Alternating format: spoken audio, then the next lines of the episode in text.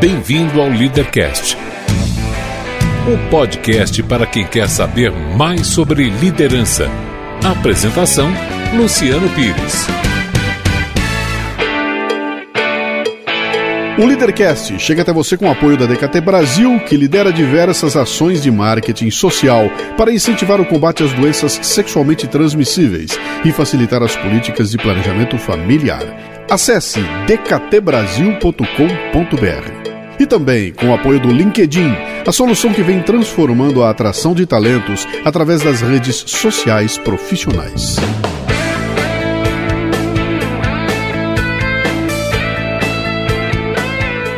Bem-vindo, bem-vinda a mais um Leadercast. Esta é a segunda parte da entrevista com Osiris Silva. Foram duas horas e 40 minutos de gravação e você verá que num determinado momento eu vou acelerar e dar um salto no tempo ou não acabaria mais. Ficou faltando um monte de coisa. Eu vou ter que agendar mais uma entrevista. Vamos lá, mergulhar mais um pouco na história e no futuro do Brasil. Muito bem, para você que ouviu a parte 1 dessa conversa fascinante com Osiris Silva, nós estamos de volta aqui, vamos começar a parte 2. Na parte 1 a gente chega até o nascimento da Embraer, uma história fascinante. E daqui para frente o bicho vai pegar, né? Porque aquela história do engenheiro que tinha o sonho, de repente estava tudo na mão, né? Nasce a Embraer, Osiris é chamado para fazer o quê, Osiris? Bom, não fui mais chamado, né? Quer dizer, evidentemente é, nós comemoramos um bocado a criação da Embraer, mas aí vem exatamente a sua pergunta, what's next? Uhum. que vem depois, né? O que vem depois? Eu, sinceramente, é, eu achava que nós não, não poderíamos ser os protagonistas, afinal, eu era... Aí nessa época já tinha sido promovido, era tenente-coronel da FAB, o pessoal que trabalhava comigo era funcionário público, dentro de um centro de pesquisa. E nós então fizemos um passo adicional, que a aeronáutica nos pediu uma sugestão de estatuto da empresa que tinha que ser aprovado pelo presidente da República, de acordo com as normas legais. Fizemos isso. E esse foi o último decreto que é assinado pelo presidente Costa Silva, que morreu logo em seguida. Né? Ele teve um infarto e morreu. E ele aprovou. No dia 30 de novembro de 69, ele aprovou o Estatuto da Embraer. E eu conversava muito com um advogado do CTA, Francisco Pimentel, e falava, Pimentel, e agora? Ele falou, tem que haver uma Assembleia Geral de Constituição. Isso tem, tem que ser iniciativa da aeronáutica. Como nós não julgávamos os protagonistas dessas, dessa empresa, porque não é normal um cara que trabalha num centro de pesquisa, coisa dessa natureza, ser chamado para a empresa, tudo isso. E ficou nesse nessa situação que no limbo, a Embraer ninguém... criada, nós não estávamos absolutamente nervosos porque eu tinha lançado a fabricação do segundo protótipo, continuávamos engajados fortemente no trabalho e fomos avançando, né? No dia 22 de, de, de dezembro de 1969, já estavam com tudo com perspectiva do Natal, esse negócio ano novo, coisa desse tipo. Eu estava no, é, na aeronáutica porque o, o próprio ministro da aeronáutica tinha me indicado para pertencer a uma comissão para a escolha do primeiro avião supersônico da FAB, que acabou sendo o Mirage. Então minhas relações com o, lá com o gabinete do ministro continuaram bastante intensas depois disso. E eu estava fazendo um trabalho sobre o, a seleção do Mirage, que foi o avião, o primeiro avião de defesa aérea da FAB. É, o ministro entra na sala. Falou, e você está aí? Eu queria dizer para você vai ser o presidente da Embraer, né? Aí eu olhei para ele e falei, ah, ministro, desculpe, mas acho que eu não posso. Ele falou, por que que não pode? Eu falei, ministro, eu sou tenente-coronel da FAB, não tenho nenhuma experiência empresarial e comecei a alinhar os não, né? Sim. Aí ele falou: para com isso. Você imagina a quantidade de sopa amarga que você me fez to tomar e agora você diz que você pariu Mateus e não vai embalá-lo?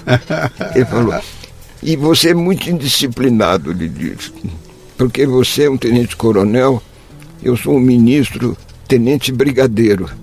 Portanto, eu estou dando ordem para você, você é o ministro, você vai ser o, o, o presidente da Embraer. E mais ainda, marca para dia 29 de dezembro, Assembleia Geral de Constituição, nós vamos constituir a Embraer dia, 20, dia 29 de dezembro. E não fala mais nada. Cara, que loucura. É, que loucura, né? Então você pode imaginar como eu me senti, né? Hum. Eu me senti como um peixe fora d'água, né? Que Não, a, a perspectiva que se coloca para quem está ouvindo isso hoje, em 2015, isso, isso é uma postura militar. Quer dizer, é militar. É, né? é, é de cima para baixo, estou lhe dando uma ordem, você, é. a partir de hoje, é o presidente. É, é uma coisa que não, se, não passa pela cabeça dessa molecada hoje em dia, no ambiente que a gente vive de democracia, fim de regime militar, que, que um processo como esse possa acontecer. Quer dizer, hoje é tudo negociação, fulano não quer. Naquela é. época é assim. E, e, graças a essa, essa dureza nasce esse projeto, né? Bom, aí foi um, um, pavor, você pode imaginar, né? Dizendo, meu Deus do céu, o que, que é a Assembleia Geral de Constituição? Uhum. É, o que, que eu tenho que fazer? Aí naquela. Eu sou engenheiro é, aeronáutico. Naquela, naquela tarde eu voltei para São José dos Campos e voltei para São José realmente preocupado. No dia seguinte de manhã, dia 23, já próximo do o, o Natal se aproximando, o pessoal já saindo para já, tá, já estava o pessoal saindo para para as festas de fim de ano, aquele negócio todo, eu chamei o Pimentel, o nosso advogado, né? Aliás, de jeito extremamente hábil. Eu falei, me conta o que, que é isso, o que, que nós temos que fazer. O ministro quer fazer uma assembleia dia 29. Aí o Pimentel falou, dia 29, hoje é 23, com sábado e domingo no meio, Natal. Pô, não é possível. Eu falei, vai dizer para o ministro que não é possível. porque ele já, me mandou calar a boca, agora. aí, aí o Pimentel falou: então temos que começar a trabalhar agora. Aí nós começamos a trabalhar no dia 23, passamos 24, 25, trabalhando na montagem dessa Assembleia Geral. E aí surgiu aquela ideia, né? Puxa, vamos fazer essa, essa, essa, Assembleia Geral no Rio de Janeiro, que naquela época o Ministério da Aeronáutica ainda era no Rio. A Brasília tinha criado, sido criada em 1960 e a mudança do governo pro, do Rio para Brasília foi progressiva, né? E vai ser no Rio essa, essa assembleia. E então Pimentel falou, então nós vamos ter que levar os papéis quase todos prontos para todos que, que assistirem a, a Assembleia Geral assinarem. E como ele falou, provavelmente os quatro ministros que estavam naquela reunião histórica, né, de, de dia 26 de, de junho, é bom estar presente. Então, e aí nós começamos a bolar como fazer, né? Levar um negócio mesmo pré-escrito que pudesse ser se somar com as informações que tinha que sairia na Assembleia Geral para que a ata pudesse ser assinada logo em seguida, né? Porque ele disse que a coleta de assinatura pode se tornar um problema compli complicado. Então aí o que, que nós fizemos? Só tinha uma máquina a escrever daquelas eh, IBM de bolinha disponível que era do, era do diretor-geral do CTA. Então ele falou, vamos, pe vamos pegar essa máquina do. E eu tinha a secretária, minha secretária, Maria Aparecida Varenga era o nome dela, que era velocíssima e inteligente para escrever, escrever na máquina, né? Então falamos, vamos todos para o Rio já levando a máquina e a, e a secretária junto e vamos trabalhar com ela para a gente fazer essa ata, deixar tudo isso pronto. E foi feito dessa maneira. Uhum. E aí você veja as coisas como acontecem, né? Aí nós voamos para o Rio, eu, é, inclusive o ministro tinha me dito que eu selecionaria a minha diretoria. Aliás, eu quero fazer um parênteses aqui dizendo que o papel da aeronáutica como é, representante da União Federal, como proprietária da Embraer, é, foi absolutamente em toda a minha história, depois de 25 anos na Embraer, foi impecável. O Ministério da Aeronáutica foi um acionista na acepção da palavra, coisa que não acontece com o Ministério de Minas e Energia como a Petrobras de Sim. hoje. Sim. onde o Ministério se mete em tudo dentro da Petrobras. Inclusive, a presidente da República congelou o preço do, do produto da companhia. Isso comigo nunca aconteceu, uhum. em função da, da postura ética e correta da, da aeronáutica. Né? E e aí eu escolhi minha diretoria de forma completamente independente. Não tive interferência nenhuma da aeronáutica. Quer dizer, coloquei evidentemente a minha equipe. Né? Claro. Botei a minha equipe, tinha, eu, fizemos o organograma da, da Embraer, como que seria, é, imaginamos uma diretoria de produção, uma diretoria de engenharia, diretoria de recursos humanos, e assim por diante fizemos. Montamos tudo isso, colocamos tudo isso na, na Assembleia Geral é, os nomes dessas pessoas, as suas qualificações e tudo isso, para ficar com um documento claro de início de funcionamento de uma, de uma companhia, uma companhia nova, que isso passa do mesmo jeito para as empresas privadas. Né? Consegue imaginar uma situação como essa acontecendo hoje em dia? Ah, não, não acontece. Não há menor possibilidade. Não há menor possibilidade, não, não há. Hoje teria todo mundo aí, quer dizer, e nesse caso não, quer dizer, foi simplesmente um negócio feito de acordo com o figurino. Uhum. E, e, realmente, dia 29, nós fizemos a Assembleia Geral, foi assinado, e estava todo mundo no mesmo avião, no nosso protótipo. Nós, foi o diretor-geral do CTA, eu mesmo, toda a minha diretoria. Dentro do, do protótipo do, do, do protótipo não homologado, Meu inclusive. Deus do céu. Mas Depois, quando os gringos dizem que brasileiro é doido, a gente diz que não. É. O Max Rost, que era o francês, né? Uhum. Ele ficou louco, né? Ele falou, mas isso é uma loucura, ele disse. Isso é uma loucura, né? É, mas é, nós, é assim, nós, nós fomos, louco ou não, nós fomos. E aí foi lá, fizemos aquilo e tal. Aí veio realmente o primeiro do ano, que nós começamos a descansar um pouco. E dia 2 de janeiro de 1970, eu comecei a embrar do zero, né? Não uhum. tinha absolutamente nada. Foi até muito gozado, porque na Assembleia Geral, o meu Delfim Neto fez questão de dar para mim o primeiro cheque da primeira parcela de capital da União. Ele deu para mim, eu enfiei no bolso e nós E não tinha onde depositar? Ah, aí tinha que depositar no Banco do Brasil. Sim. E tinha uma agência do Banco do Brasil no centro de São José dos Campos. Eu, eu fui lá falar com o gerente. Ele ficou assustado com o tamanho do cheque, que era realmente grande, né? Eu falei, eu queria agora abrir uma conta da Embraer. Ele, o que, que é Embraer? Aí eu falei, bom, uma empresa, não sei o quê. Ele falou, ah, mas não pode ser assim. O senhor tem que trazer os documentos de constituição da Embraer, que dão inclusive poderes ao senhor como presidente da companhia, e num papel timbrado que eu possa colocar isso no processo. Aí eu falei, não dá. Ele, como não dá? Eu não tenho papel timbrado. Ele falou, bom, mas eu, eu, não posso, eu não posso fazer diferente, né?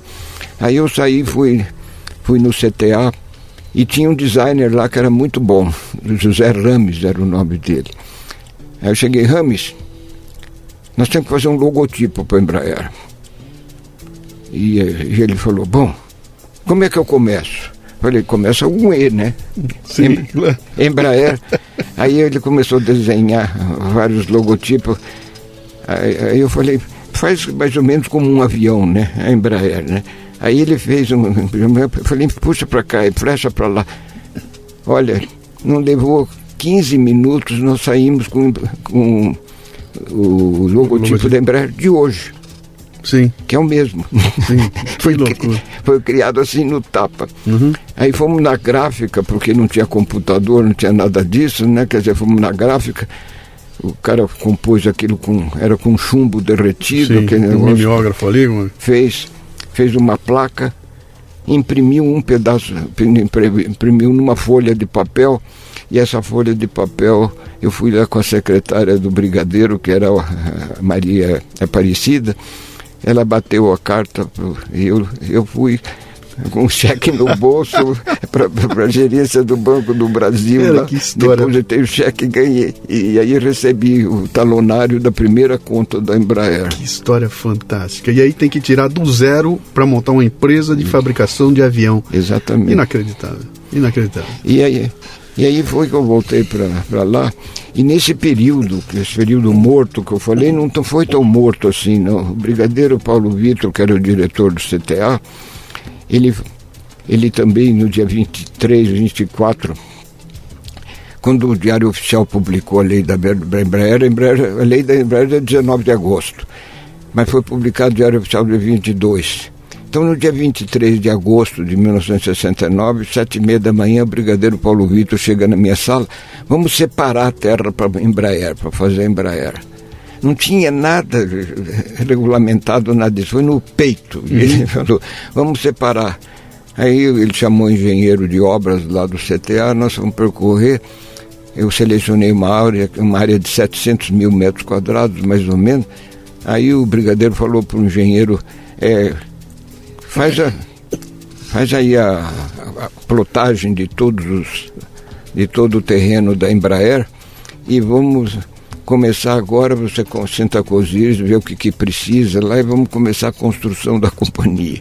E aí vocês foram buscar a licença ambiental, foram falar não, com o negócio dos índios, foram ver. Uh, não, absolutamente. Isso não, hoje em dia não, não. não se faz mais isso, não, é impossível fazer isso que vocês fizeram. Não, dá fomos, mais. Não fomos conversar com a prefeitura, não fomos buscar o vará, não, uhum. nada, absolutamente Sim. nada.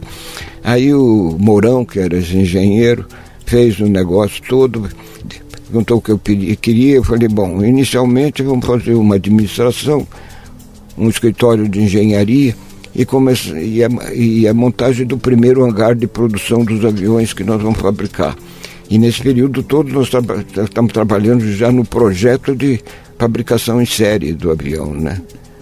Que era o Bandeirante uhum. inicialmente, né? E, e fizemos e, assim, e colocamos assim isso, o Mourão fez o projeto técnico, tudo em arquitetura. E nós até pedimos que fizesse uma caixa d'água bem alta, com o logotipo da Embraer bem visível uhum. na entrada, que está lá até hoje, na Embraer de São José dos Campos. E assim nasce a Embraer? É assim nasce a Embraer. E que tem um sucesso absoluto, bate recordes Mas aí todo veio lado. a nossa primeira preocupação, né? Nós temos capital inicial da, do, do, governo federal, mas isso tem fim, né? Nós temos que pensar na venda agora, como nós vamos vender, que avião que nós vamos vender. E aí tem outra história bastante longa que dependeu da FAB e a FAB respondeu bastante bem, né? Uhum. A FAB naquela época não tinha aviação do Exército nem aviação naval. A FAB é que apoiava as missões aéreas, tanto do Exército como da, da Marinha. E nós usávamos um avião na Força Aérea, era o Beechcraft D-18, e esse Beechcraft começou a ter problemas estruturais, chegou a cair dois aviões com asa partida em voo. O avião ganhou até, até o apelido de Mata 7, né, porque ele carregava sete pessoas, uhum. e a FAB estava usando esse avião para as ligações do Exército e da Marinha. Então precisava substituir esse avião. E o Estado-Maior da Aeronáutica fez uma substituição importando o avião da Beechcraft dos Estados Unidos, né? E aí eu falei com o brigadeiro Paulo Vitor para falar com o ministro que se porventura esse, esse avião substituto do Mata 7, né, não fosse o Bandeirante, nós não, não conseguiríamos decolar porque a gente precisava de uma ordem de compra para instruir, inclusive, os dados básicos de produção do avião. E, e aí surgiu uma reunião do alto comando da FAB que eu não assisti. E nessa reunião do alto comando, o Estado-Maior sugeriu fortemente que, que precisava comprar os aviões Beechcraft, que estava precisando de imediato na substituição lá para a Embraer. E foi apresentado ao alto comando, né? Debatido o assunto, foi aprovada a compra do... Do Beechcraft. Do Beechcraft. Aí o ministro, antes de terminar a reunião, falou: Bom, eu tenho aqui a resposta do alto comando, comprar o Bitcraft. Agora eu vou dar a resposta da FAB. A FAB vai esperar o Bandeirante. Que coisa. Aí foi, foi aquele, aquele zum zum, mas o ministro falou, quer dizer, assunto liquidado, a FAB vai esperar o Bandeirante. Tinha que esperar três anos num negócio que era absolutamente urgente, né? E o ministro pagou o cacife. Uhum. Pagou o cacife e mandou fazer o contrato conosco, né? E esse contrato foi, olha, se foi, não diria que foi fundamental, ele foi vital para a companhia. O que a Fábio falou de mim, eu não posso nem citar as palavras aí, porque dizendo que eu estava atrapalhando até o desenvolvimento da Fábio e o relacionamento com o Exército e com a Marinha, né? Uhum. Mas... É, e com o tempo se provou que o, é, que o, que o equipamento aí, era... Aí eu consegui do Estado-Maior que, que o, é, nós tivemos que fazer o, o, o, contrato pelo preço do avião da BIT. Quer dizer, não podia sim, me, mexer sim. no preço. Então voltei, voltei com a notícia lá para a Embraer, falei, é, nós temos duas metas a atingir. Primeiro, conseguir fabricar esses aviões nas datas certinhas que o Estado-Maior colocou. E a segunda, nós temos que nos virar e fazer esse avião a esse preço. Se esse preço paga o custo, se não paga o custo, essa história é para a gente ver depois. O fato é que nós temos que fazer esse negócio. Isso aí ficou sendo, vamos dizer, aquela meta principal Sim. de respeito a um contrato que nós iríamos assinar. Uhum. E esse contrato foi assinado no dia 29 de maio de 1970. Imagine só que a Embraer tinha cinco meses de idade, nunca tinha feito um contrato para entregar para cliente nenhum. Quer dizer, e nós estamos com uma data perfeitamente colocada ali no contrato. Isso é coisa de brasileiro. É brasileiro é, que assume essas. Assinamos o contrato e olha, o contrato foi rigorosamente cumprido. Uhum. Que nós fizemos efetivamente os aviões, entregamos exatamente como estava previsto no contrato. Então, Osiris, uma, uma coisa que para mim fica muito clara, na, na, em, em, todas essas histórias que eu estou ouvindo sendo contadas aqui, fica, fica muito claro um ponto crucial, fundamental, que, é a questão da confiança, né? É. Quer dizer, há, há, um, há um momento essa, chave em que a é confiança a essa é, a palavra. é que define, né? E isso demonstra, para a gente ver no Brasil de hoje, que essa palavra precisa presidir as nossas ações. Sim. Confiança. Sim. Porque se não houvesse a confiança da FAB a respeito disso, Uhum. Tinha muita gente, é claro que irritada pelo, pelo atraso, que claro. os problemas operacionais que estava dando para a FAB, para o Exército e para a Marinha, inclusive envolvendo o Exército e a Marinha, mas na realidade havia disciplina uhum. de cumprir aquilo que o ministro ah. Imagina o risco que esse ministro assumiu Exatamente. Ao, ao, ao ir contra a definição daquele grupo porque ele confiava, confiava, no Osiris e na equipe do Osiris, né? É, exatamente. E, e, e confiança é o nome, é o nome é uma, é uma palavra, quer dizer.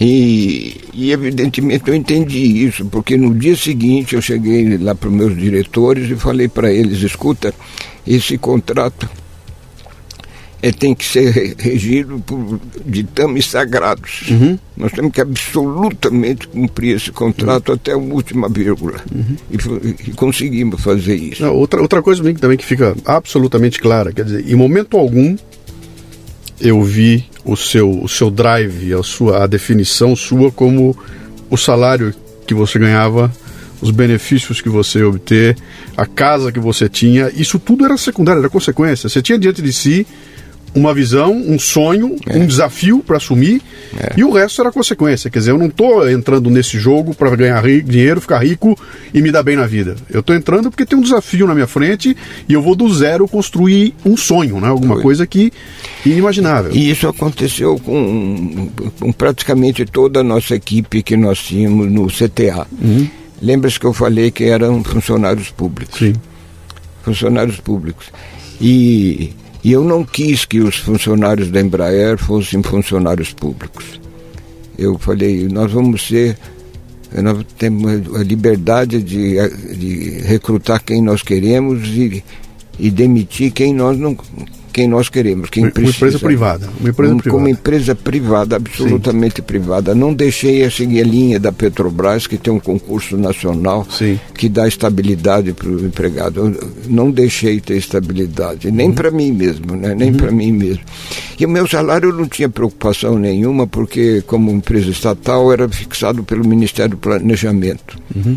Eu, eu, nunca conversei com o Ministério do Planejamento para dizer qualquer coisa a respeito do salário, absolutamente não. Uhum. Nem, da, nem meu, nem dos diretores, que tudo isso era atribuição do planejamento. Uhum. E aconteceu certas coisas, depois, como nossos empregados eram regidos pela CLT, pela lei, pela lei do trabalho, né? É, ocorreu inversões, né? E aconteceu um negócio interessante, né? Que o Departamento de Relações eh, do, dos empregados, recursos humanos, né?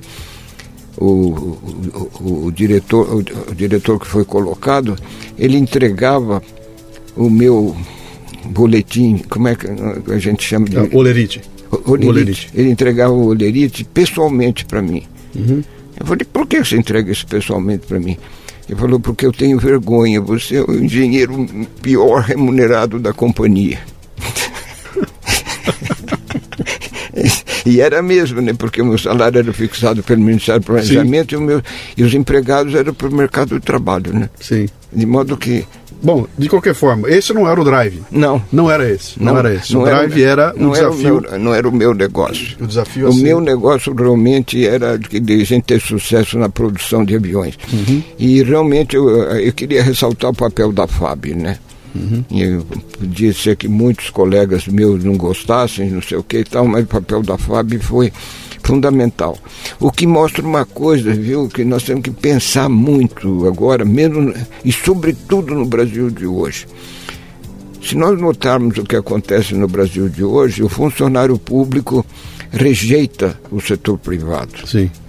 E diz que o pessoal, o pessoal do setor privado só quer ganhar dinheiro e coisa dessa natureza. E nós perdemos aí um vetor absolutamente importante para o desenvolvimento nacional. Se não tivesse havido a soma do governo com o, o sentido privado que nós demos à Embraer, ela não existiria. Sim. Ela não existiria. Então, quando você olha, por exemplo, o sucesso hoje de uma China, Sim. de uma Coreia do Sul, coisa dessa natureza, você vai olhar, é governo e setor privado uhum. trabalhando juntos. Uhum.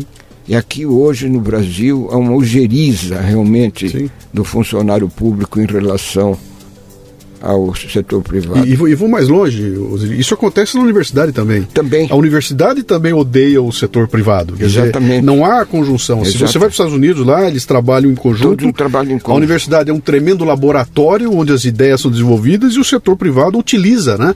Ele, ele é cliente da universidade e usa. No Brasil se odeiam, porque tem uma, um ranço ideológico em torno disso, de que o capitalista só quer te explorar, ganhar dinheiro, então quer ele de lado. E fica essa coisa onde são silos, né? Que não se conversam, Exato. um odeia o outro. Não, e você, você veja, o que, que é um país hoje no mundo global e competitivo que nós temos hoje? É uma soma de vetores produzindo riqueza, produzindo valor, cada vetor dando uma contribuição para esse valor final, fazendo um vetor é, resultante Sim. que possa levar o país ao sucesso. Sim. Quando nós temos aqui no Brasil um governo distante do setor privado, mesmo hostilizando o setor privado, nós estamos abertos a produtos do mundo inteiro. Uhum. Resultado: hoje nós olhamos aí na, em qualquer, qualquer cidade brasileira, qualquer em que canto que vai, nós vemos uma quantidade imensa de produtos fabricados em todos os lugares do mundo. Uhum. E o inverso não é verdadeiro. Você não vê na cidade do mundo nenhum produto brasileiro em vitrine alguma do mundo. E está piorando, né? Está piorando. Está piorando, está pior ainda. Porque houve uma É. época que você falava o café brasileiro está em todos os lugares. Ah, não. Já não é assim. Já não Nem é. o café é mais assim. Já né? não é assim. Quer dizer, hoje o café alemão está em mais cidades do que o café brasileiro. ou- ou o Café Brasil até está lá, mas está escondido. Tá Ele é só escondido. matéria-prima, não tem Exato. marca, não tem mais coisa nenhuma. né? Então, Exatamente. Quer dizer, então você vê, e num, de um determinado aspecto nós conseguimos isso no caso do Embraer. Uhum. Hoje de manhã, por exemplo, é, acho que não é uma questão de falar em questão de tempo, mas hoje de manhã eu recebi a visita de um governador de um estado do japonês. Sim. É, e ele me visitou por quê? Ele queria conhecer o cara que criou a Embraer, porque ele disse que tem uma linha aérea no estado dele, que tem 12 aviões nossos fazendo um trabalho extraordinário, que ele voa sempre nos nossos aviões. Eu vim aqui para conhecê-lo. Então você veja, o nome Embraer está num, num, numa é das, uma marca, sim, é mundial, numa, global. No estado do Japão. Uhum. Um governador de um estado do Japão veio ao Brasil e queria me conhecer Sim. porque e falar bem do, do nosso produto lá. Sim. Aí eu muitas vezes fico perguntando por que, que nós não multiplicando esse exemplo, somando a extraordinária força que nós podemos dar ao país com Sim. uma soma é, das pessoas é, que querem fazer qualquer coisa uhum. e produzir. Aí Porque, tem... na realidade, mesmo o setor privado, com essa, com essa pecha que é colocada de só quer ganhar dinheiro, não. Ele quer prosperar, meu claro, Deus do céu. Claro. Da mesma maneira que você pode dizer, ah, ele não, não, ele não quer só ganhar dinheiro, ele quer perder dinheiro. Sim. Quer dizer, acorda de manhã para fazer errado, para dar errado e para perder dinheiro. Nem, o, nem a Receita Federal quer perder dinheiro. Então ninguém quer perder o dinheiro. Então ganhar dinheiro faz parte do sistema. Agora, o que eu digo sempre é: dinheiro é absolutamente importante, uhum. mas não é a meta. O ele, dinheiro, tem ser, ele tem que ser, consequência, pra, claro. O dinheiro é uma consequência para a gente poder gerar valor. Deixa, deixa eu botar uma coisinha aqui na mesa que é, que é interessante. É o seguinte: você está me falando numa questão de. Falta ao Brasil uma visão, falta uma liderança que consiga juntar esses, esses lados todos, né? E, e eu me lembro de uma vez que você mandou um e-mail para mim, eu escrevi um texto, você leu o texto, gostou e mandou um e-mail para mim, comentando sobre uma experiência sua de ter sido convidado por uma caravana de pessoas uh, importantes do mundo que foram para a China a convite lá do primeiro-ministro chinês, do presidente, do presidente da China, que Mao Tse Tung tinha morrido, assumiu o Deng Xiaoping. Deng Xiaoping, com a missão de virar a China de ponta cabeça e transformar aquilo na potência que ela é hoje, né? E esse sujeito teve a humildade de olhar para o Ocidente e falar: eu vou chamar as grandes cabeças, né? Botou um líder nos Estados Unidos, quem foi? Peter Drucker. Peter Drucker, ninguém menos do que Peter Drucker. E o Peter Drucker convidou pessoas pelo mundo afora. Uma dessas pessoas foi Osiris Silva. Foi. Para ir para a China e fazer uma reunião com os chineses e ouvir da boca dos chineses que eles queriam, dentro de X anos, dominar o mundo, né?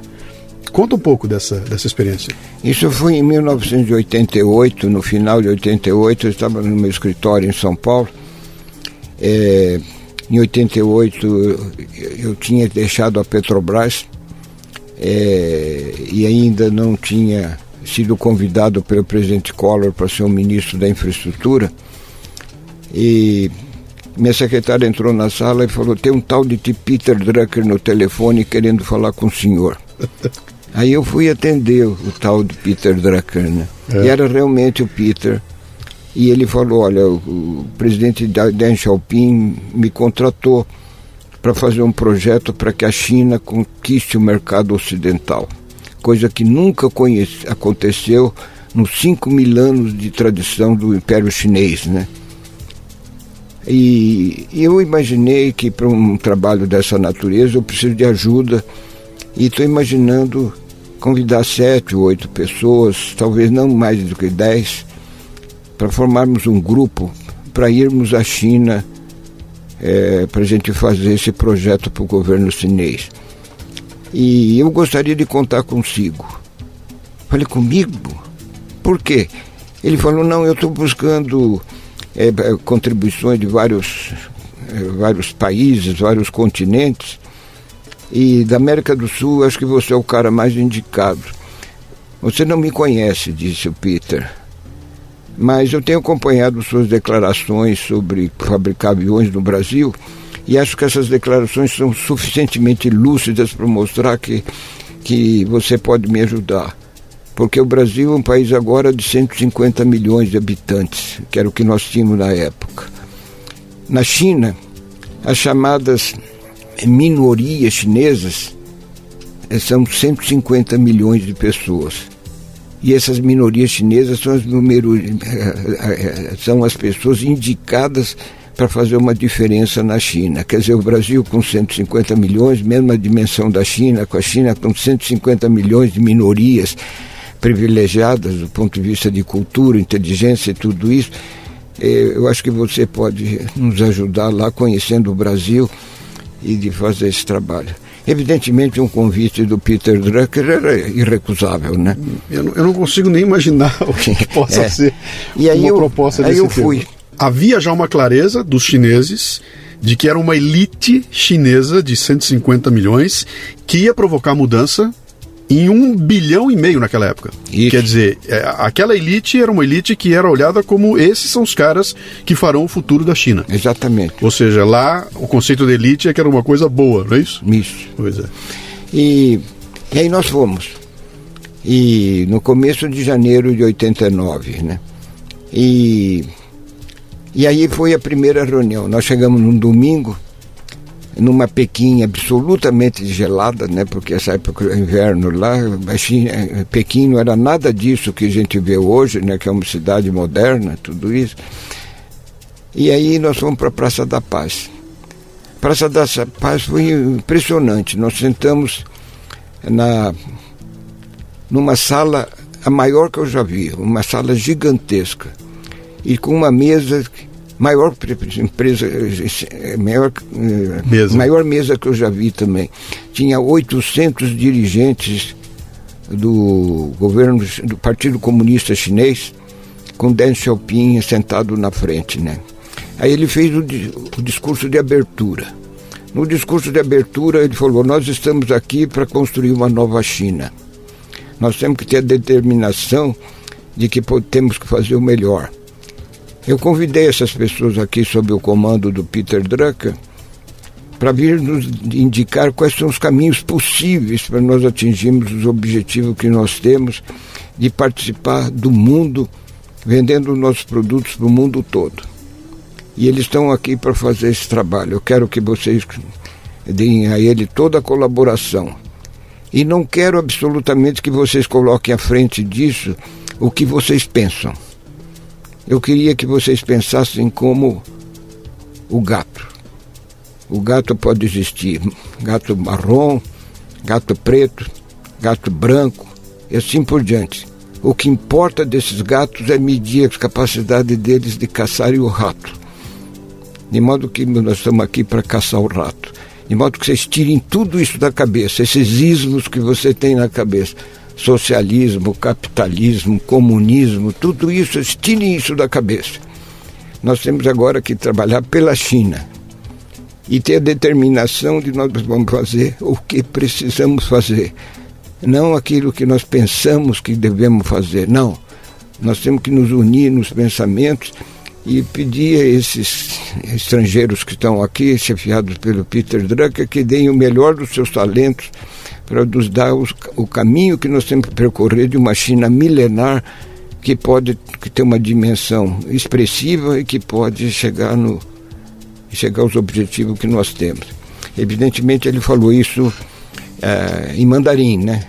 Sim. E um, tinha um tradutor que traduzia para o inglês para que a gente pudesse entender. Na equipe Os, tinha. Osiris, esse, esse, esse, só, só um segundo aqui. Esse é um daqueles momentos em que a humanidade faz uma curva. É um momento de curva. Ela vem numa direção e, e esse é um acontecimento que determina uma mudança de direção Isso. na história da humanidade. Na China, naquele dia, e você estava dentro daquela sala. Tava. Me desculpa aqui, mas puta que pariu. É, mas, Cara, in- inacreditável. Sabe o que eu trago de lembrança daquela reunião? Foi, primeiro, liderança. Você várias vezes na nossa conversa falou em líderes. E nós temos que ter em conta que líderes mudaram o mundo e vão mudar muito mais. Sim, Quando nós olhamos para o nosso país, nós estamos praticamente sem líder. sim. E os líderes que nós temos hoje, nós não confiamos neles de modo geral. Mas sem fazer considerações de ordem política aqui do Brasil, eu diria que nós precisamos dos líderes e precisamos das pessoas que possam ter a confiança, que é a palavra que você colocou também, de que nós podemos efetivamente dar uma contribuição diferente. Nós não podemos deixar as coisas caminharem da jeito, do jeito que estão caminhando. E a determinação do Deng Xiaoping foi realmente impressionante. E precisa contar que o Deng Xiaoping era uma espécie, é um jeito gigantesco, fisicamente falando. Uhum. Tinha uma voz tonitroante, uma voz assim, de, de, peso, que a gente sentia o peso de cada palavra que ele dizia. Uhum. Que ele dizia assim: Nós vamos fazer, nós temos que fazer, nós temos que nos determinar que vamos fazer porque nós vamos levar a China para realmente ocupar o seu espaço no mundo todo. E olha, se nós olharmos hoje, a China está ocupando Mas ela fez, espaço. doutor, fez a lição. Ela... Todo... Eu, eu, te cortei aquela hora, você estava dizendo que a equipe era composta de. Ou aquele grupo era? Era. Tinha italiano, tinha inglês, americano, tinha, é, um, um japonês e assim por diante. Tinha uhum. as pessoas mais variadas. Como o Peter fez para escolher, eu não sei. Uhum. Mas foi muito gozado num certo momento da reunião. O Peter cochichou para mim e olhou e falou: Já viu? Esses caras todos estão vestindo a túnica do Mao Tse Tung, aquela túnica verde acinzentada. Note que, que eles têm quatro botões em cada túnica. Já imaginou se a gente convence esses caras a fazer um quinto botão? A China com um bilhão e meio de habitantes, vamos fazer uma fábrica de botões na China. Eu fiz uma força enorme para ele ir na frente não começar a rir, Sim. porque eu estava na frente daqueles caras todos, tá? aqueles 800 eh, pessoas lá, 800 eh, dirigentes do partido e do uhum. próprio eh, do próprio Deng Xiaoping, eu não podia rir, né? Então eu fiquei quase afogado ali com uhum. o Peter. Que história, que história impressionante. É. Eu não consigo imaginar o que seria um convite desse, o que seria estar numa situação dessa e depois voltar e ver eles quer dizer, deve ter, o Peter deve ter feito um plano, deve ter apresentado Não, um, um, projeto, um, né, para eles. Nós fizemos um plano, sim, claro. É, e eu próprio sugeria que o Peter fortemente, evidentemente precisou fazer força, porque ele era fã disso, de dizer o seguinte, os chineses têm que aprender a vender. Uhum. Investir em educação, investir em, no processo produtivo para ganhar eficiência, é, nós já tínhamos visão que o mundo seria globalizado como é hoje, uhum. não nessa dimensão, porque naquela época não existia ainda as comunicações digitais, que hoje realmente fizeram uma enorme revolução no mundo. Né? Isso, a comunicação instantânea e, e, de caráter internacional, nós vimos de um Brasil que falar que falava pelo telefone era um problema dos diabos. Sim.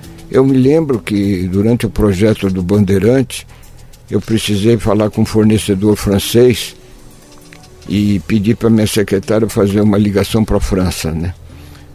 Aí ela falou: Como é que eu faço isso? Eu falei: Eu não sei. Descobre. Ela descobriu. Três dias depois saiu a ligação para a França. Aí eu conversei lá com o francês, que era o nosso supridor, a respeito do problema que tínhamos. Aí quando eu desliguei o telefone, minha secretária falou, por que que o senhor falou no telefone? Eu falei, falei com o fornecedor lá francês.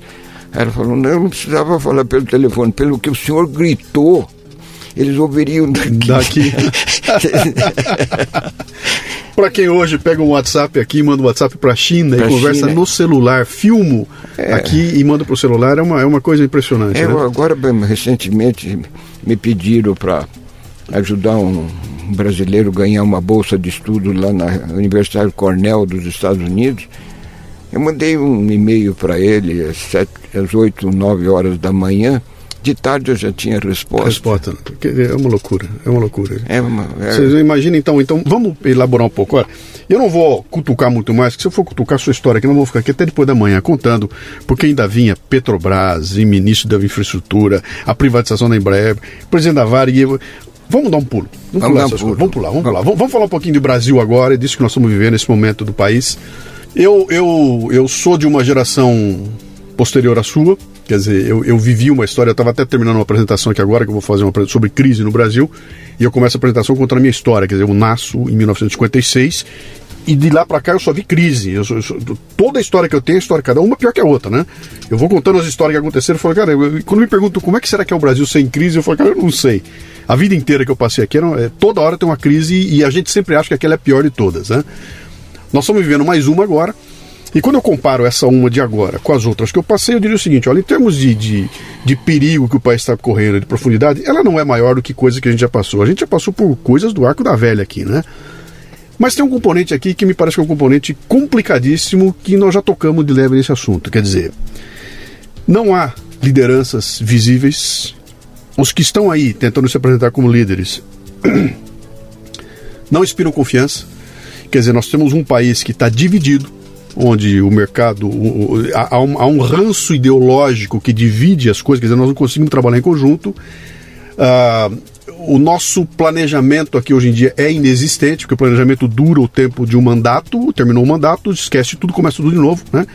E a gente não consegue é, implementar políticas de longo prazo, não consegue ter uma visão de daqui a 25 anos, fazer o que fez uma Coreia, né, que define que em 30 anos vai ser assim, como fez a China, né? Então não conseguimos implementar nada disso, né? Como é que a gente faz para sair de um buraco como esse que coloca nós aqui, eu que estou falando aqui, a pessoa que está nos ouvindo, que olha para isso tudo, falou, cara, eu ligo o jornal, só tem porcaria, eu só vejo uma notícia, cara, eu tô mal, eu tô de mau humor, eu não confio em ninguém, eu vou cruzar os braços e dane-se, se tiver uma chance eu vou embora do Brasil, né? Quer dizer, esse é um clima que me parece que está generalizado, né? E que para uma entidade que se pretende funcionar como é um país, isso é péssimo, quer dizer, é a pior das o pior momento é entrar em campo sabendo que vai perder, né? Já com ideia de perdedor, né? Como é que a gente faz para tentar começar a sair desse, desse buraco sem cair na tentação de falar, ah, temos que cuidar da educação. A gente já sabe disso, né? Mas nós temos um problema premente agora que não dá tempo de esperar 20 anos para a educação dar certo, né? Como é que a gente vai? Para que lado nós vamos? Você que já teve lá dentro, já teve no governo, já conversou com essas pessoas, conhece todo mundo, como é que é a sua visão para isso? Olha, eu concordo mais do que 100% de tudo que você falou. Mas na sua proposição você tem a resposta.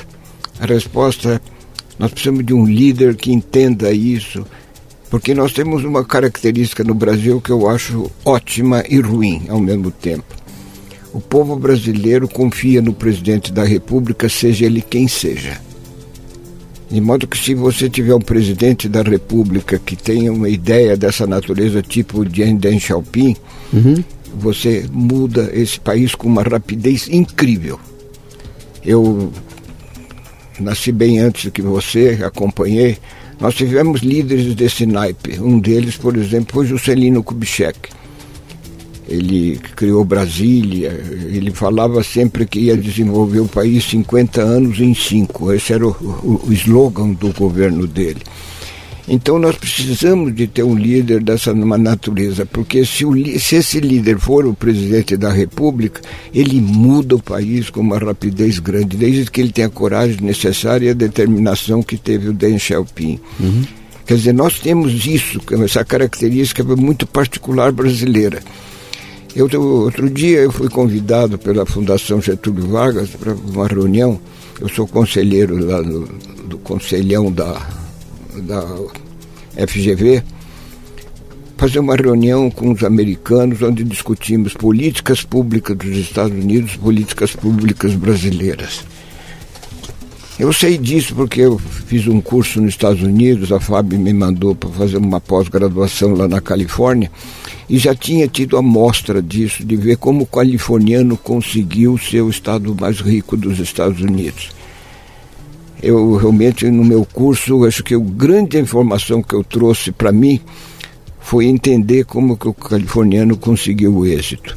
E agora, nessa discussão da FGV lá no Rio de Janeiro, uma coisa notável que ficou muito claro lá, que a gente precisa discutir, primeiro de tudo, não é o governo que desenvolve uma nação. Quem desenvolve uma nação somos nós, o povo. O povo é que constrói o desenvolvimento de um país. Nós aqui estamos conscientes que nós estamos precisando de um plano nacional. Não estamos precisando de um plano nacional. Inovação e liberdade são sinônimos. A inovação só surge em clima de liberdade Sim. e vice-versa.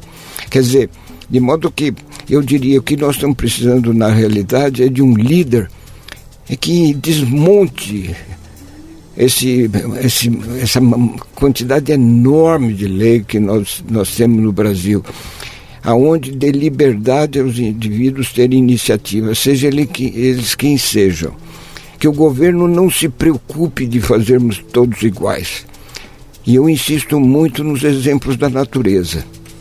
Não há ninguém no mundo igual a você ou igual a qualquer uma das pessoas que está nos ouvindo.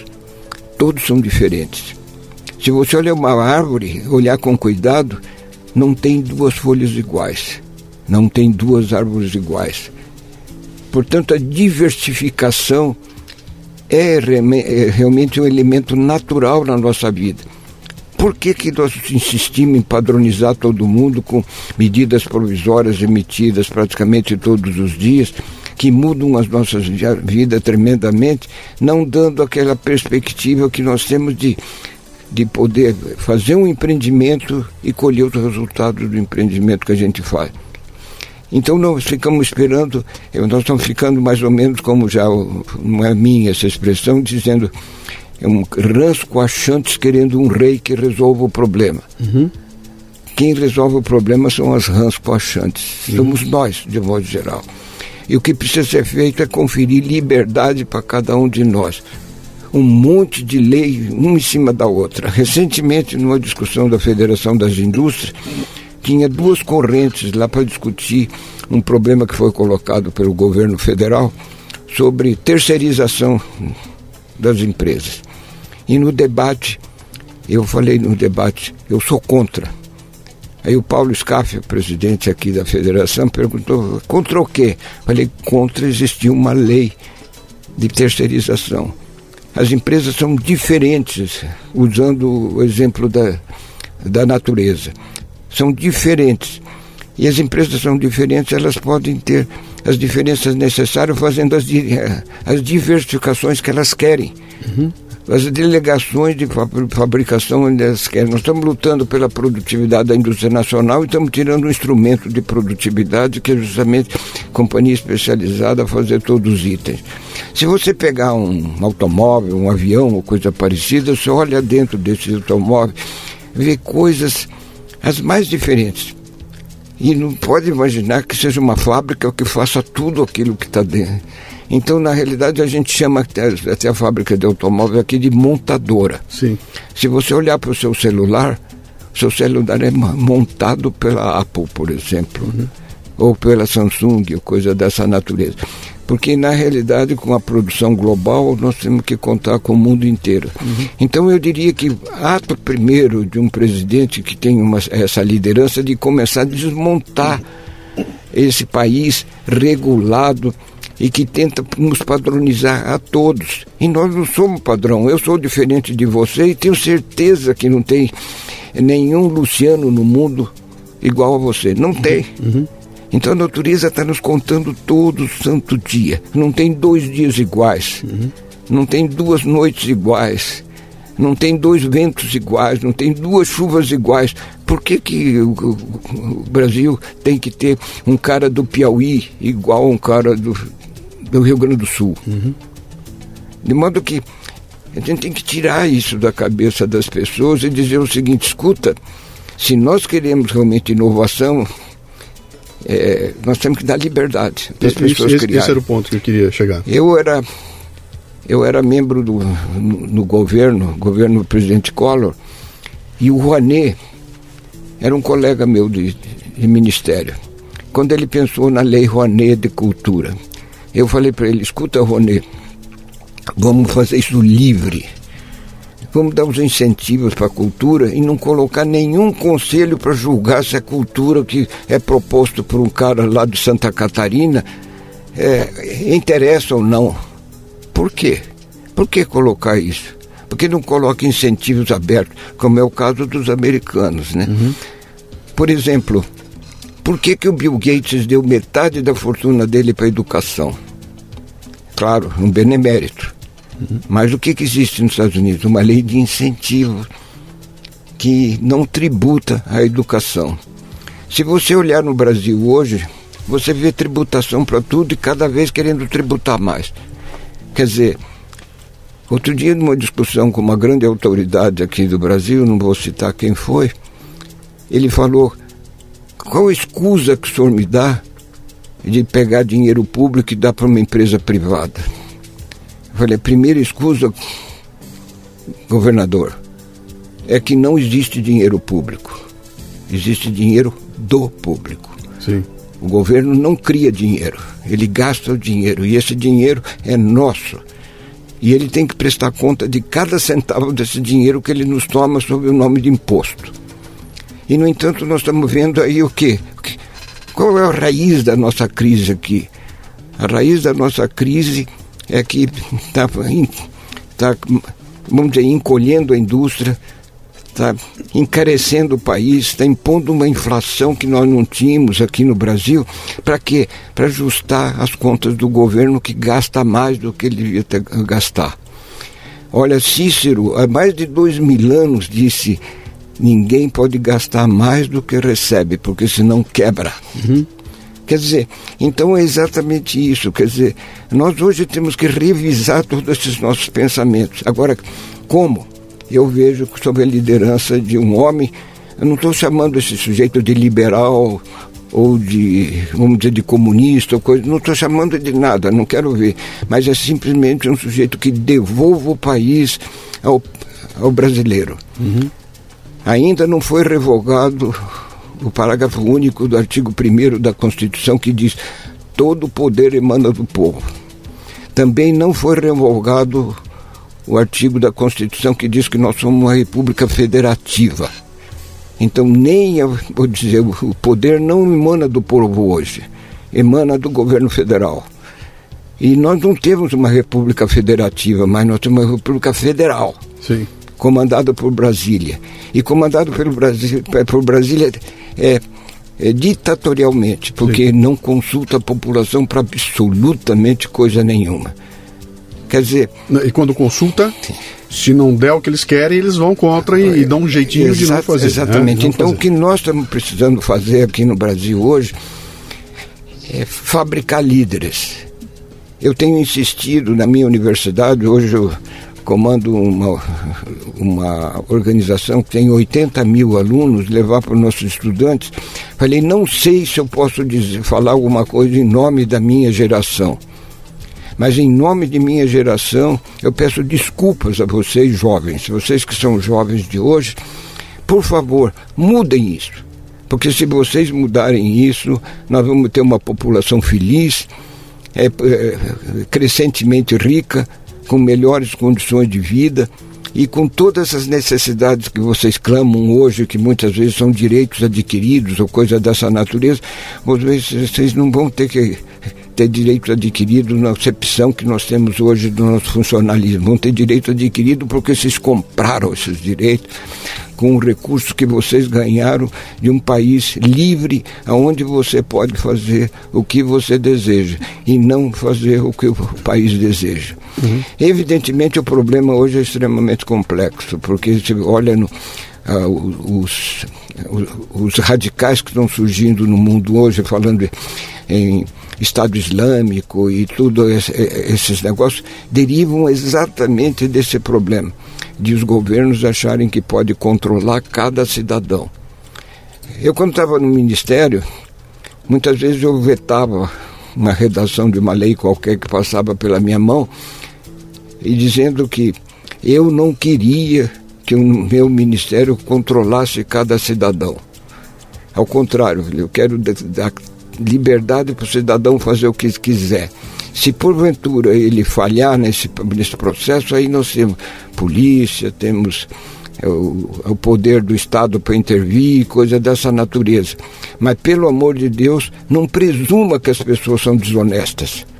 Está escrito na Constituição também que a nossa presunção seja de honestidade. Sim. A primeira acusação que você sofre, você tem todo o direito de defesa, porque a presunção é que você é um cara honesto. Uhum. A sociedade é que tem que provar que é desonesto. Agora, não cabe ao sujeito provar que ele é honesto que é o que acontece hoje, hoje no aqui, Brasil. Cara, eu, eu, eu, escrevi um texto dizendo que o Brasil é uma sociedade desconfiada, né? Desconfi... Tudo é baseado é na desconfiança, é que eu desconfio todo mundo. Então esse discurso aqui não é discurso de como o pessoal chama de das elites, né? Uhum. Quer dizer, é como se elite começasse com Z, né? Sim. Mas no, na realidade não é discurso da elite, não é discurso de um liberal absolutamente, não é nada disso. é apenas de um sujeito que acha que a liberdade é um prêmio que a natureza nos dá. Uhum. Nós não nascemos com mais ninguém. A gente nasce sozinho, na é verdade? Uhum. E vive como indivíduo. E a, e a, sua história contada aqui no Leadercast é uma prova disso. Quer dizer, todos os momentos em que eu fiquei aqui de, arrepiado ou de boca aberta são momentos em que você me contou um lance em que cara, é, você teve liberdade de fazer alguma coisa, alguém confiou na sua, na sua honestidade, na sua competência, e com isso foi fazendo. Houve até um momento que nós paramos aqui e falamos assim, imagina isso acontecer hoje em dia, não mais, né? Eu estou preso por todos os lados hoje, eu não consigo mais dar um passo adiante sem ter que pedir licença, pagar uma conta, pagar uma... uma... E isso intimida as pessoas, né? dizer, fica cada vez mais difícil empreender no país que diz que é o país dos empreendedores, né? Então, não é. então, não, não é, não é mesmo, né? Não é. Aliás, eu, empre... eu sou empreendedor aqui por, por necessidade, porque tenho que ser, porque parece que não há outra saída, né? E quando se e outra coisa que eu quero chamar a atenção aqui, quer dizer, quando você diz que o teu discurso não é o discurso do liberal, etc e tal, é um discurso de um sujeito com 84 Quatro anos de idade, que tem uma experiência de vida riquíssima e que assistiu países que deram certo, países que deram errado, empresas que deram muito certo, empresas que deram errado, viu os acontecimentos dentro do governo, de fora do governo, quer dizer, foi, teve dos dois lados da mesa e chegar nessa altura da vida, olhar para trás e falar, gente, o que funciona é recuperar a liberdade isso não é discurso de liberal, isso é discurso de experiência de vida, né? Que se eu olhar para isso tudo e não aprender com isso, você, quem olhou o Deng Xiaoping e falou, escuta aqui, até onde era assim, a partir de agora vai mudar com uma, uma, uma, uma posição absolutamente pragmática, onde ele falou o seguinte, se eu não fizer assim, meus conterrâneos vão morrer de fome. Né? Exatamente. Para dar certo tem que ser desse jeito e acontece aquela revolução uh, que está acontecendo lá, né? Vamos final? Muito obrigado eu espero que se, se essa nossa conversa ajudar uma pessoa aqui no Brasil a se inspirar e caminhar para o sucesso acreditando que possa ter êxito, acho que nós dois estamos bem pagos. Né? Eu estou eu, eu muito bem pago. Eu quero dizer a você que está me ouvindo aí, morra de inveja, viu? Porque eu estou ao vivo aqui vendo essa, essa, essa, vivendo essa conversa nossa aqui. Uh, quero lhe agradecer profundamente primeiro com orgulho de saber que veio da minha terra, respirou do ar que eu respirei, bebeu a água que eu bebi lá, né? Então talvez eu possa no futuro olhar para trás e falar, pô, eu consegui repetir um pouquinho do que o Osiris fez, sabe? Eu fiz um pouquinho do que ele fez, né? Ah, e dizer o seguinte: quem quiser entrar em contato, conhecer a tua universidade, teu trabalho, como é que, como é que eu consigo encontrar o que o Osiris faz? Você tem algum site, tem algum lugar? Tem, tem, um, um, um, site, um site meu, osiris.silva.com.br. Osiris.silva.com.br. Isso, tá. exatamente. Esse, esse site é, é administrado pela minha universidade, eu sou reitor de uma das universidades do meu grupo. Uhum. E o nosso pessoal de marketing que mantém esse site vivo. Uhum. É, talvez as pessoas que olham esse site hoje acham que é um pouco pobre, mas aí eu diria que é problema meu pessoal de não alimentar o, site é, corretamente. Mas tem livros de montão? Tenho. Tem vários tenho livros? livros, eu tenho vários livros escritos. O primeiro livro que eu escrevi foi no, no, comemorando os primeiros 30 anos daquele voo de 1968, foi uhum. em 1998 que eu chamei de a decolagem de um sonho, porque realmente foi um sonho que nasceu em Bauru Sim. e que nós conseguimos fazer aquele sonho decolar eh, no dia 22 de outubro de 1968. Uhum. Tem um livro também sobre eh, a Embraer, a trajetória de uma educação. E escrevi um livro também é, que hoje o, o, nome foi mudou, mudado diferente de, de, de, devido a, a condições de, de, propriedade intelectual, hoje chama Rotas para um Empreendedor. Eu, eu olho a vida. Cartas ou rotas? Ele era cartas a um jovem empreendedor. Sim. Mas depois que eu troquei de editora, esse Cartas a um Jovem é o nome registrado okay. da, da editora inicial. Então eu mudei para Rotas para um Empreendedor. E esse livro compara as realizações de uma pessoa a um voo. Quer dizer, é a partida do motor, uhum. é o táxi do avião até a cabeceira da pista, é a sua decolagem, o seu voo e depois o pouso. Uhum. Então eu comparo o empreendimento a um voo de um avião. Uhum. E esse livro teve bastante sucesso. Esse é o meu livro mais vendido, é, mais procurado, justamente porque ele não é tão personalizado como é o caso da Embraer, porque Sim. tem gente que talvez nem se interesse pela história da Embraer. Sim. Mas sem dúvida nenhuma, eu acho que essa é a rota que nós temos. E a gente pode até colocar algo mais sobre esse livro que compara o, um empreendimento, uma iniciativa de uma pessoa, um voo, porque o voo também tem a mesma liberdade quando a gente está voando, a gente é absolutamente livre, uhum. é, independente muitas vezes até do que o controle de tráfego aéreo exige, uhum. que é essa mesma liberdade que é necessário para que você possa ter uma vida de sucesso. Uhum. De modo que não há substituto para essa liberdade. Eu comparo muito com uma floresta, por exemplo, que a natureza também não coloca na floresta duas árvores iguais. Uhum. Tem uma árvore frondosa ao lado de uma árvore pequena. A árvore frondosa não destrói a árvore pequena. Quer dizer, uhum. não esmaga. É, é, uma, é, um, é um negócio onde todos têm que ter igual oportunidade. Eu sou muito contrário a essa nossa ideia brasileira que todos chegam numa corrida é, na frente. Não, numa corrida, numa disputa esportiva, por exemplo, todos têm que ser levados ao mesmo ponto de partida. Uhum. E que terá algum, que, alguns que ganham. Nós vemos que, mesmo no nosso comportamento em relação ao esporte, nós batemos palma para os vitoriosos. Sim. Por que, que na vida normal nós não batemos palma para os vitoriosos? Nós achamos que é o contrário. Na, na, vida econômica, na vida financeira das pessoas, todo mundo tem que ganhar igual vencer igual. Uhum. E no esporte nós gostamos do cara que numa corrida de 100 metros, por exemplo, chega na frente. Chega frente. É engraçado, né, que a gente faz um, um negócio separado uma coisa da outra, mas são iguais, né? Sim.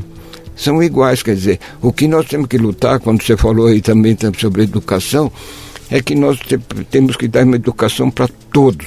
Sim. Tem até uma historinha que, se me permite, eu conto rapidamente um professor entrou numa sala, estavam os alunos fazendo uma balbúrdia enorme. Não ligaram para o professor. O professor perdeu as estribeiras, deu um berro. Aí os alunos pararam. Aí ele falou: Escuta, eu estou aqui para dar uma aula. Eu sei que dessa turma aqui, dois ou três vão ter sucesso e quem sabe sejam empregadores do resto. Se eu soubesse quem são esses dois ou três, eu daria aula para os dois ou três e tenho certeza que eles prestariam atenção. Mas como eu não sei quais são os dois ou três, eu tenho que dar para todos. Então a escolha é de vocês. Vocês. É, pode ser. Você que escolhe que lado quer ficar. Quer estar entrando os dois ou três ou quer ficar participando como o resto. Uhum. Então a escolha é de vocês. É claro que depois de um discurso desse tipo, os alunos ficaram em silêncio e ele pôde dar aula. Mas olha, é exatamente isso, quer dizer, a diferenciação, as pessoas têm que ser tratadas como diferentes, assim como o governo reconhece nos obrigando a cartão de identidade cada um. Meu cartão de identidade não é igual a nenhum outro cartão de identidade no mundo. É, o governo aceita essa, essa diferenciação. E depois, por que quer que meu comportamento seja igual ao do meu vizinho? Uhum. Não existe isso. Quer dizer, de modo que eu acho que a gente deve olhar para o mundo que nos cerca e compreender, né?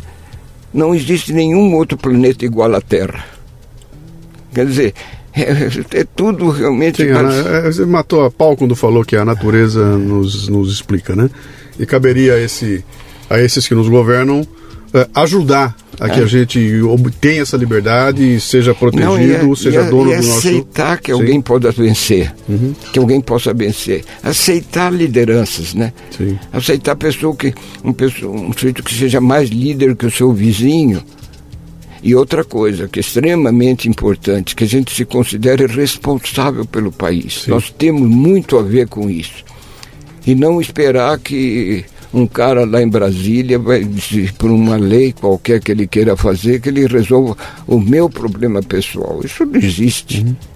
O que existe sim é que a gente tenha opções para exatamente participar de uma corrida e estar no ponto de partida de uma corrida. E aceitar que pode não ser o vencedor. Uhum.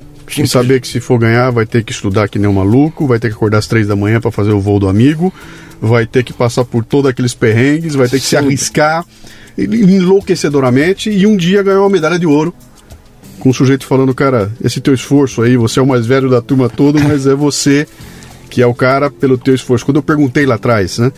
Osiris, você foi procurar, foi fazer um cursinho, você falou, não, velho, eu estudei sozinho, com os livros que os caras compraram na biblioteca. É, não, não podia, né, Ninguém né, vê esse volume de empenho que foi feito para conseguir o desempenho no final. Quer dizer, é muito mais fácil olhar para Osiris e falar, Osiris foi um cara que deu sorte, né? Meu amigo, parabéns. E para mim é uma honra fantástica. Essa que é para mim de longe é, é, a entrevista que eu quero guardar comigo aqui no Leadercast como sendo aquela que, que me deu mais o que, que eu posso dizer? Mais inspiração, mais satisfação, mais tudo. E, e lhe agradeço pelo tempo que dedicou a, a mim aqui, né? Tendo, tendo o é. governador de manhã, tendo o japonês vindo aí, tendo o presidente, o prefeito veio aqui com o Luciano Pires falar no Leadercast. Muito obrigado. Eu que agradeço e, e um abraço aos nossos conterrâneos. Oh, né? o velho Luciano Pires, meu pai. numa Bauru, que eu tenho certeza produziu várias pessoas, como você alinhou no começo do programa. Sim e que continue produzindo mais. Né? Perfeito. É o que eu desejo fortemente. Muito obrigado. Obrigado. Você ouviu o Leadercast, mas ele continua no portal cafebrasil.com.br, onde você encontrará a transcrição desta entrevista com links e mais informações.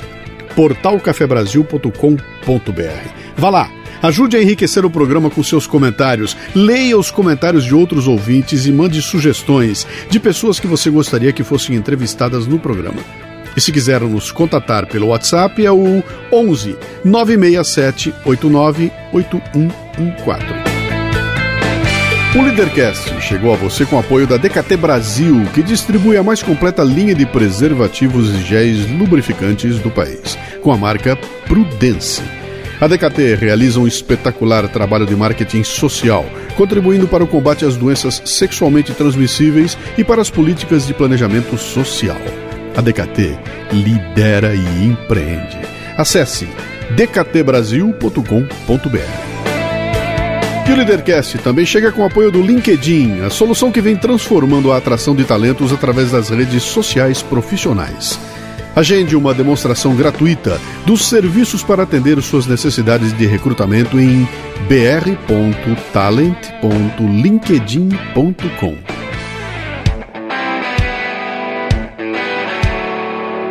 Você ouviu o Leadercast com Luciano Pires. Mais uma isca intelectual do Café Brasil. Acompanhe os programas pelo portal cafebrasil.com.br.